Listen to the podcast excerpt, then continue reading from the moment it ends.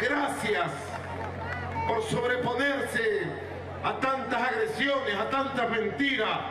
Gracias por acompañarme en tantos combates y gracias por hacerme presidente de la República Bolivariana de Venezuela para el periodo 2019-2025. Gracias.